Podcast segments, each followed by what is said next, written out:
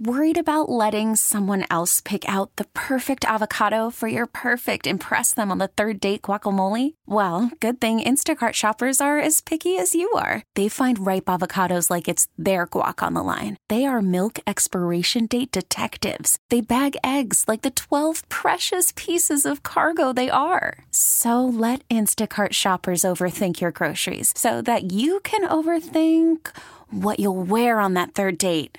Download the Instacart app to get free delivery on your first three orders while supplies last. Minimum $10 per order, additional term supply. Speaking of movies, there was a big story this week. Obviously, charges brought against actor Alec Baldwin in the shooting death on the set of the movie Rust. For some perspective on this, we brought in attorney Brad Young. He joined the show with Amy Marxkors and Chris Ranji what I believe is going on here by charging Alec Baldwin with involuntary manslaughter, that's really the top of the possible charges. Uh, under Arizona revised statutes, uh, you can be charged with involuntary manslaughter. Its definition is recklessly causing the death of another person. But one of the main defenses against that is if the defense can prove that they were not aware uh, that there was a danger or that they didn't consciously disregard the risk because they weren't aware of the risk and couldn't have reasonably been made aware of the risk. That's a complete defense to that charge. And, and I believe that Alec Baldwin can take the position that it was my understanding this was a non firing gun. I had no reasonable mm-hmm. expectation mm-hmm. to believe that the gun would be loaded with real ammo.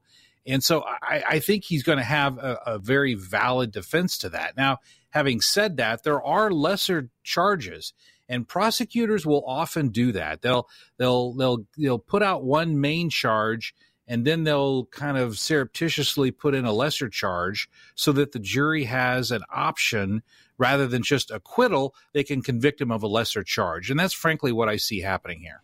I just find that maybe upsetting or surprising that you have an actor who's been in a lot of movies and TV shows. There's a lot of shooting, there are a lot of guns. I mean, think of all of the shows that are on TV, and you have an armorer who is on set that you trust, and she walks up and says, Cold gun, hands you the gun are you supposed to question her and say, "Are you sure?" Uh, you know, what's an actor supposed to do? Their their whole lives are just acting out these scenes in grueling days. Exactly.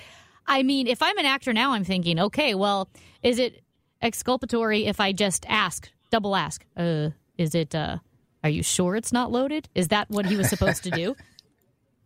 Well, no, I, I don't think so because the law always talks about what's a reasonable expectation, particularly when you're talking about criminal charges like this. There's there's a legal there's a Latin term called mens rea, which in the law means that you had a state of mind. And in, in this instance, there was no state of mind, a criminal state of mind with regard to Alec Baldwin. Now, I don't personally like Alec Baldwin, and we probably couldn't agree on anything other than that today is Thursday. But that doesn't change how the law is applied. And so when I look at this, I, I don't really see that there's any true likelihood that he would be convicted of involuntary manslaughter because he wasn't reckless. Uh, and there was no expectation that that gun would be anything other than a prop gun. For the sake of argument, I have heard um, and was actually just talking to Stuart McMillan in the newsroom about this a moment ago. And I do recall months ago when this thing first happened, them saying that the the set of that movie was kind of loosey goosey, like they were, right. you know, it, it wasn't the strictest environment. Knowing that to be true, does he have more responsibility then to to be a little safer when he's handed a weapon? You know, Chris, that's a great question. And I think if, if and, and, there's so many facts that we don't know, but if I could manufacture some facts, like for example, to say that Alec Baldwin was participating in the hot firing of that gun, they were probably, you know, shooting uh, prairie dogs or something. And if he had participated in that, then I think there would be an excellent argument from the prosecution that he either knew or should have known or could reasonably anticipate that that gun was hot. But if he wasn't participating in that, then it becomes questionable because does that raise his level of reasonableness of expecting there to be a hot gun on the set if he wasn't participating in or had any direct knowledge of them firing guns offset, that's something that's going to come have to come out through discovery. That is St. Louis attorney Brad Young of Harris, Dowell, Fisher, and Young. He joined the show this week with Amy Marxkors and Chris Ranji. This is definitely a water cooler conversation. Our producer, Drew Young, is with me as well. We've been talking about it off the air.